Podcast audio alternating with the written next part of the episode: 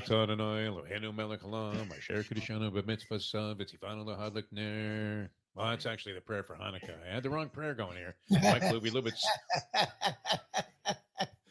We, we welcome you to another morning briefing. Jeff DeForest, Mike Luby Lubitz here on No Filter. But uh, we bow our heads in prayer tonight for all of you. And we're with all of you. We feel a symmetry with all of the people in our viewing and listening audience. We bow our heads to the gods of gambling that you get off to a red hot start here in wagering on college football. Four games on the slate tonight. Very exciting. And it's an interesting time of the year. It's a time of the year where you have to do a lot of self examination. You have to figure out uh, what kind of bravado you're going to approach the season with. And you have to realize that almost all of these moves are largely fueled by self sabotage which uh, almost any gambler is uh, subjecting him or herself to at some point during the season. And probably it begins tonight, Louie, because uh, one of the great things, I mean, uh, there is uh, an overwhelming amount of sophisticated analysis and uh, insight and approaches to how to play tonight's card. It's out there for you, right? Beginning with what? is he still in business? Brent Musburger? With the Las Vegas Information Network, also known as the Barry America campaign.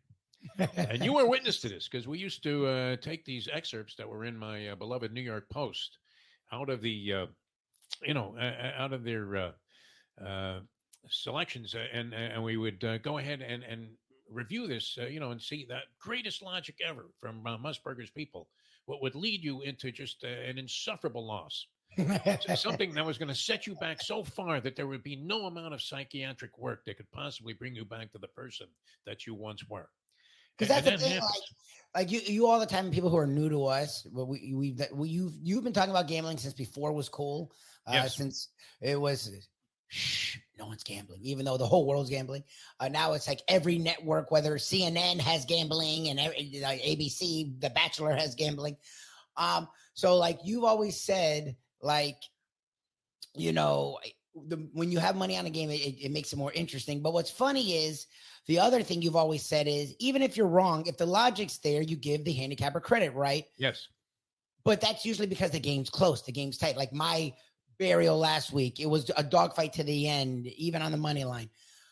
The problem with VSIN is they will have this logic, a freaking uh, a book about a game, and then the team you had loses by 30 and it was never close and they were never in the game at all. That's the beauty of all of these handicapping shows uh, which uh, we are you know uh, partaking in also but we're going to try and bring you uh, you know a, a, variation of logical approaches where you can formulate your own opinion. You, you don't necessarily have to uh, ante up uh, for, for what we say because who, who knows what's going to happen here right? The, the game of the night though would be utah and florida. There's an urban meyer connection there Yes. And I, I would, you know, be interested in any kind of a study how increased uh, criminal activity was in Utah after Urban Meyer left there, following the uh, 2004 season.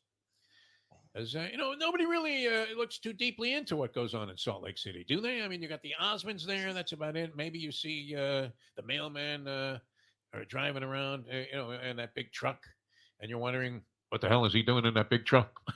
exactly. Isn't that Karl Malone? He's that fucking mailman.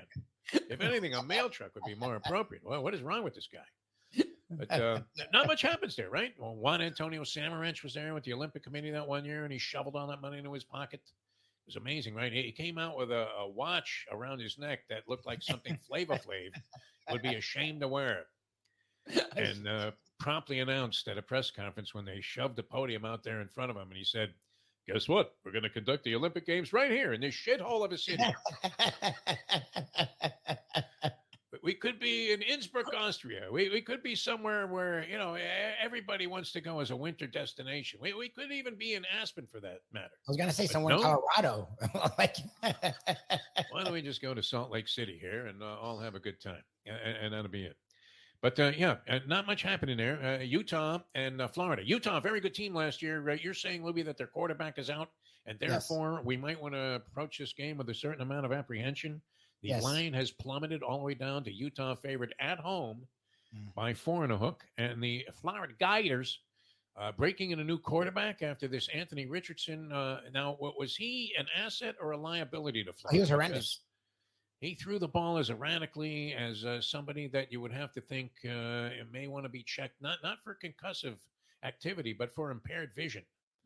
I'm not sure that Richardson uh, could identify the big E on the eye chart last year, if uh, or that big IF that's at the uh, top of every sports eye chart, and especially when it comes to rationalizing away your losses in uh, gambling endeavors. Here's the thing, though. I'm, I'm a racetrack guy, and uh, mm-hmm. you know that. Mm-hmm. And uh, this is the problem that the cliche applies. they send a taxi cab for guys that are betting games against the point spread they send a limousine for people who are playing parlays. And what is everybody doing today?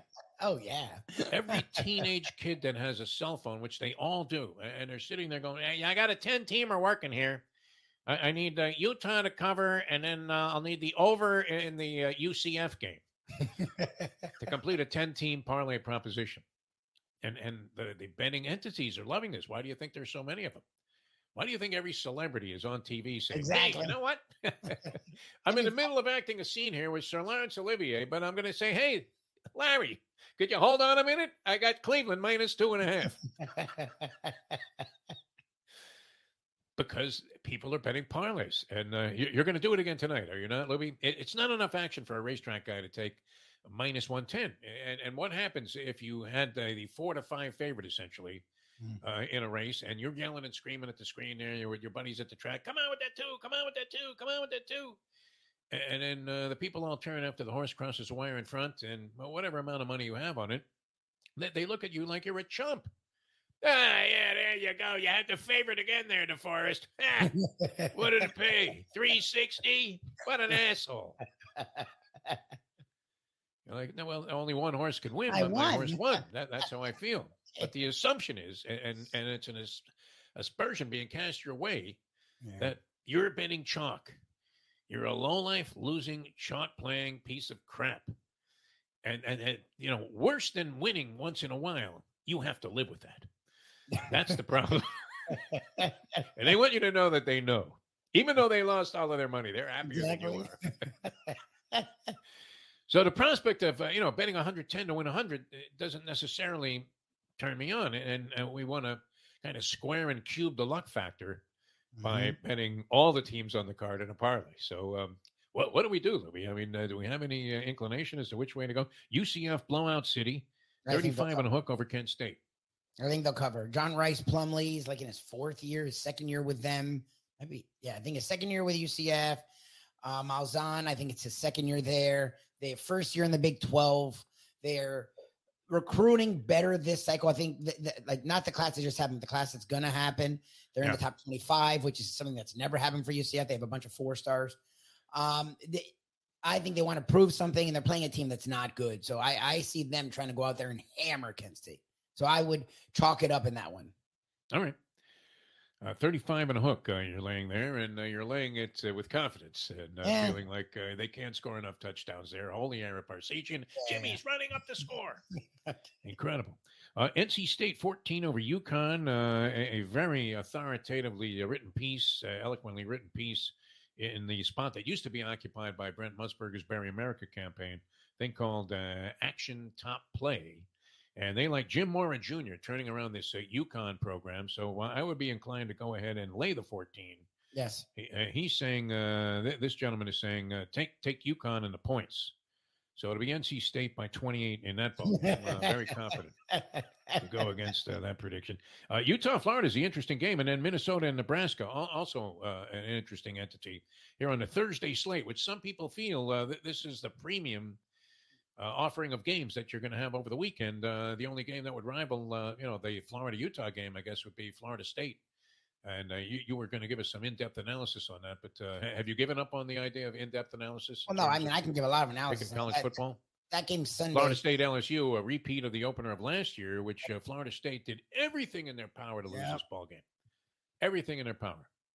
It, it was mm-hmm. amazing. And, uh, you know, Brian Kelly, uh, now uh, after he said, hey, I'm going to be at Notre Dame longer than Knute Rockne. of course, as soon as they dangle that uh, Cajun money in front of him, it was like, bring on the red beans and rice, my friends. I'll have a dozen uh, grilled oysters there, and I'd like to uh, get a table early on at Acme Oyster Bar and sit there the rest of the day.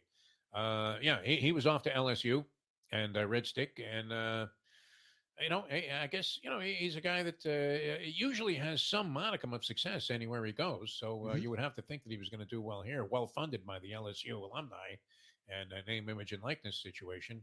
Um, but um, yeah, Florida State. I mean, no slouch uh, last year. They really came on. Well, what do you think, Mike Luby Lubitz? So, what, what are you throwing your money on there? Well, before we get to that, the, the other games tonight are interesting. Matt Rhule, his first game back in college after his disaster with the Carolina Panthers uh, as Nebraska takes on Minnesota. PJ Fleck was everyone's darling two, three years ago when Minnesota was challenging for the Big Ten. They've sort of come back a little bit. They're still good with PJ Fleck, and he's happy to be there. But they've come back to the pack a little bit. Like I feel like Minnesota just has a leg up, has a head start on Nebraska. Rhule will probably do something. I don't know if he'll bring Nebraska back. It's just a different world. Everyone's on TV now. Um, they're in an area that is not strong recruiting, and whoever, if you're trying to recruit in the in the Midwest, Ohio State, Michigan, Penn State sort of rule the roost. So I don't know if Nebraska's ever going to be back, but I think Rhule will make them interesting. I just don't think they're there yet. Like I would go Minnesota that game, and the UF Utah game is annoying to me as a guy who's a Seminole and hates the Gators. I think I thought Utah was going to rout them after last year. They they lost a really they beat them. They lost a close game. They they had UF beaten last year and lost a really really tough fought close game. Um, this year they're at home. Cam Rising was back. He's a, a beast. Problem is, Rising got hurt in the freaking bowl game. He's not healthy, and I I hate saying this. I wouldn't touch that game because I can't ever pick UF, but I don't think it's a Utah route. Like that game is going to be a dogfight now that I don't think it should have been. Um, FSU LSU. FSU last year was sort of dominant in most of that game, and they had a chance to put them away late, and Norvell got he fucking got cute at the goal line, the thing you say to never do. Instead of just running a couple simple draws, settling for a field goal, going up 10 with like a minute and a half, two minutes left. He did some stupid ass pitch. The fucking running back dropped it. LSU recovered, went right down the field, scored a fucking touchdown that would have tied it, and then the extra point was blocked. So that game was a lot closer than it could have been. This game, and that was in was not in LSU, but it was in New Orleans. So it was like a home game for them. This year, it's in Orlando, which is a pseudo home game for Florida State. Florida State returns, I think, as much as anyone in the country. Like they return like 90% of their offensive and defensive production. They had the best transfer portal class. They J- Jordan Travis, who was once a liability, has I has done growth at the quarterback position I've never seen. Like I hated Jordan Travis. Like Jordan Travis to me was like a Kordell Stewart, like a fucking toy. And he has gotten he was almost at 70% accuracy last year. Uh can throw it all over the field. He's not running as much as he once ran. He's staying healthy. He's become a true leader for that program. And they returned Jared Verse, one probably the best defensive end in the country. Fabien Lovett, one of the better defensive linemen. They brought in Braden Fiske, the best defensive tackle prospect uh, in the transfer portal. Um, they brought in Fentrell Cypress, uh, was arguably the best defensive back prospect in the transfer portal from Virginia. They're fucking loaded. They're all the receiving corps. Johnny Wilson is arguably a first round talent. They brought in Keon Coleman from Michigan State, who was arguably the best receiver in the portal.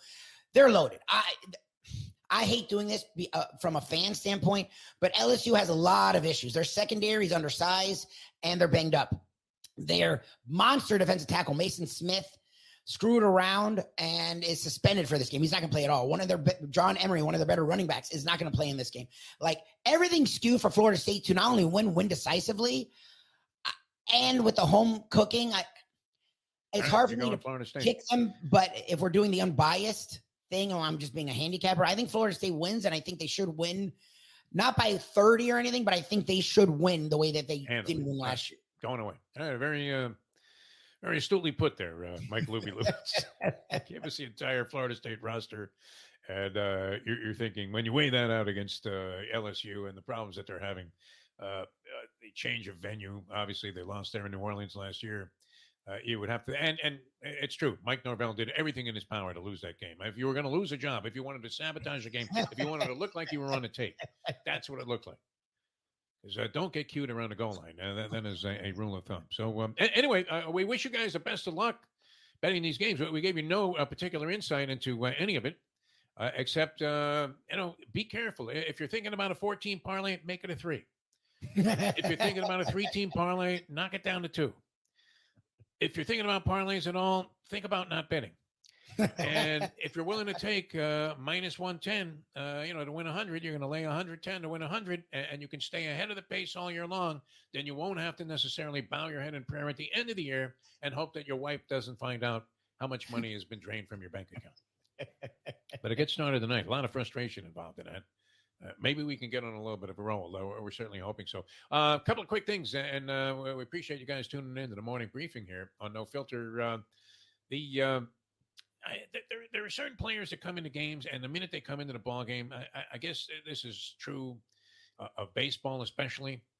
And we, have been tracking the Miami Marlins, and they have a reliever named AJ Puk, who in the beginning of the season, uh, he was an acquisition, uh, wasn't on the team last year. Beginning of the season, he, he emerged as a real surprise and he was shutting teams down. He was coming in, doing a dynamite job. He became the closer, and uh, the Marlins were winning an inordinate number, as they have throughout the season, of one run games, courtesy of the great work of AJ Puk, who then realized that, uh oh, I'm AJ Puk. I'm not supposed to be doing this. I'm not Goose Gossage. I'm not uh, Chapman back in the day. I'm AJ fucking Puk. All right. So, uh, and he's one of these guys with uh, the weird, and this look uh, bothers me. I, I, find it a little bit disturbing. And if you're sporting it, I apologize, but uh, the beard, no mustache.